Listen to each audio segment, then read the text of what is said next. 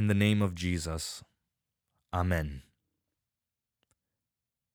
Dear Saints, the entire church year, and even your entire Christian life, finds its fulfillment in this week. This is Holy Week, the holiest of all Christian days and weeks and seasons. In fact, the entire church year revolves around and comes back to what happens this week.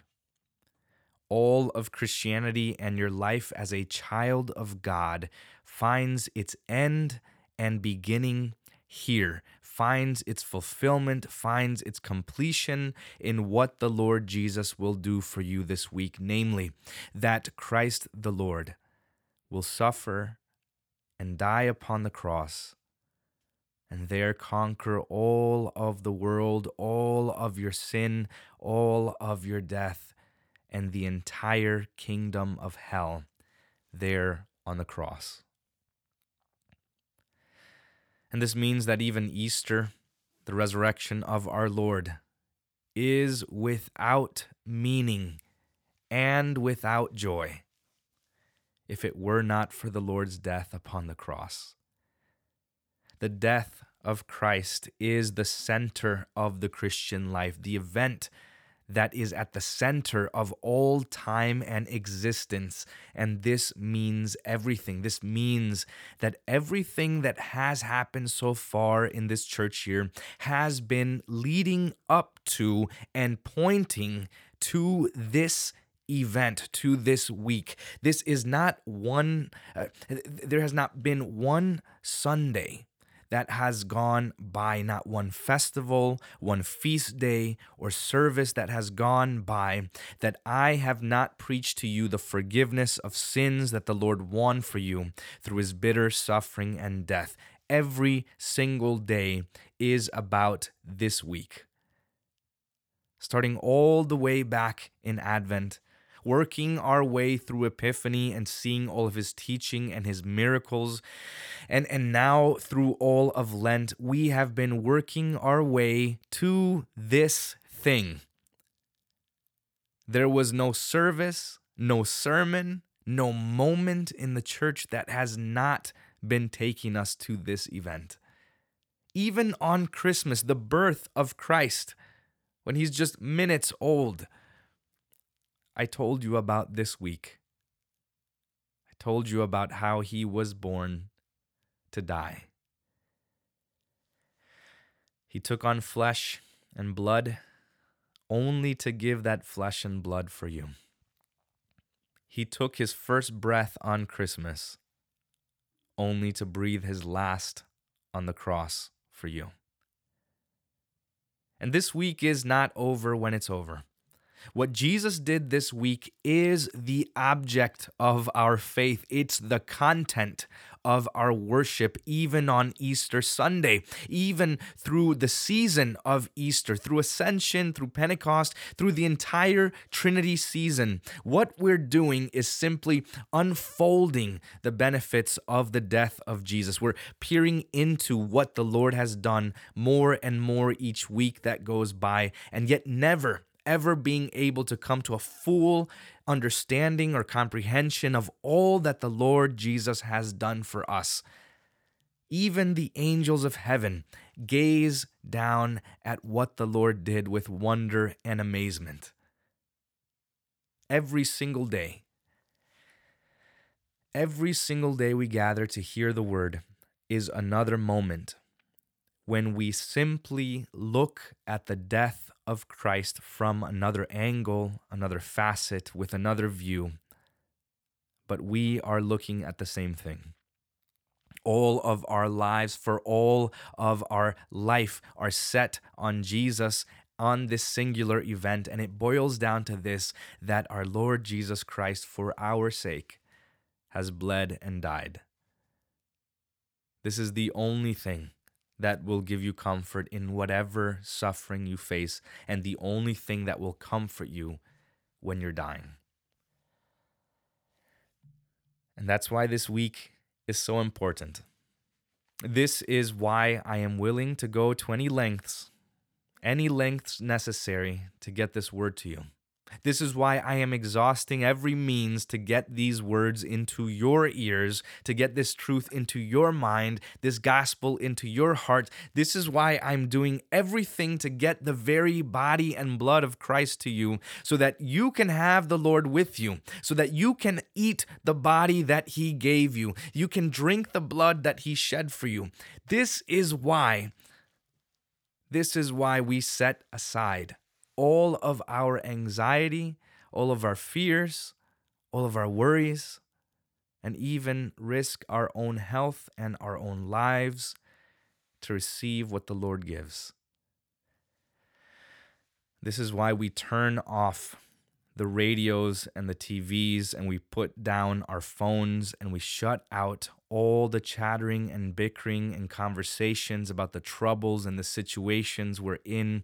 And we focus on the Lord Jesus, who is the answer, who is the answer and solution to all of our troubles, all of our sin, and even death.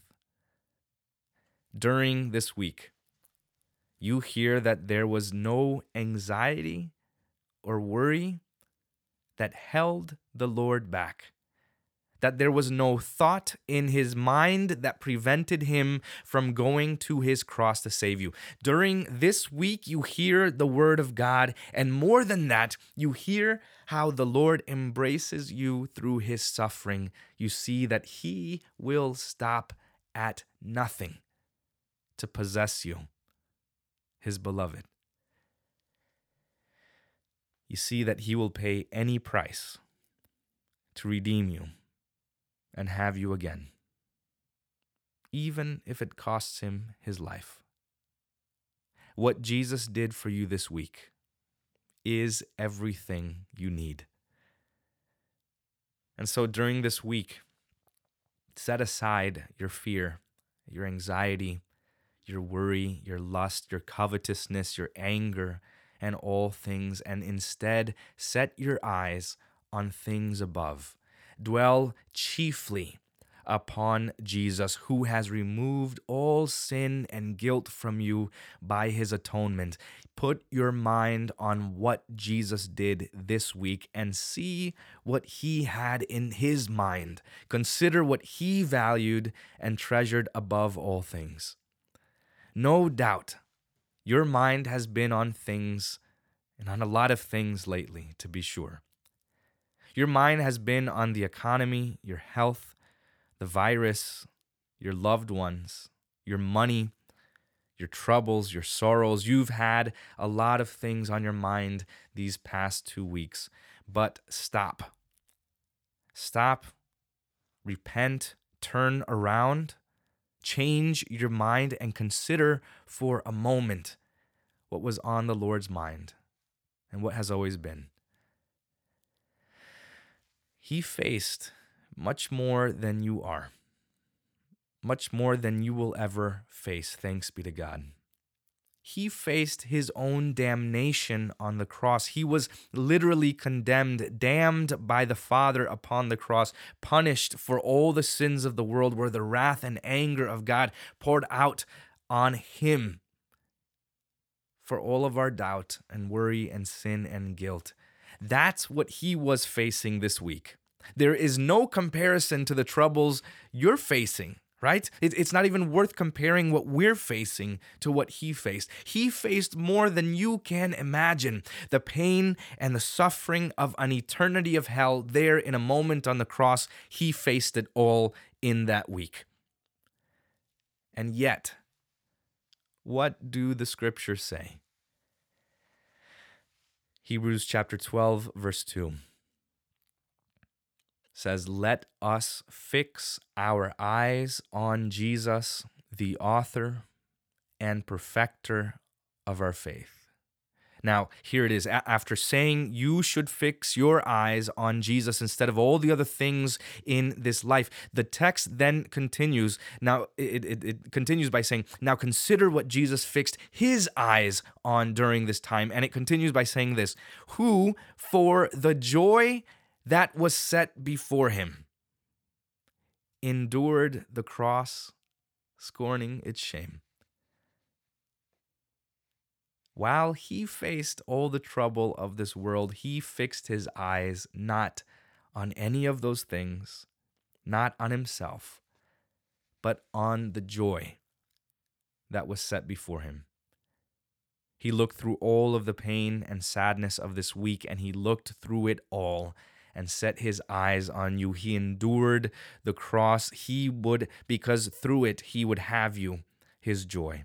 And that is what was on the mind of Christ this week. That is what he was thinking about through all of this. While there was spit in his face and nails in his hands and his feet and, and thorns on his brow, he was thinking of the joy that he would have in you. During the worst moment of his life, the worst pain of his entire existence, his face, the scriptures say, was set like flint to the cross, knowing that he would save you. Not one shadow of turning with him. And that is the mind of Christ, that he considered us more important than himself. That he considered your life more important than his own.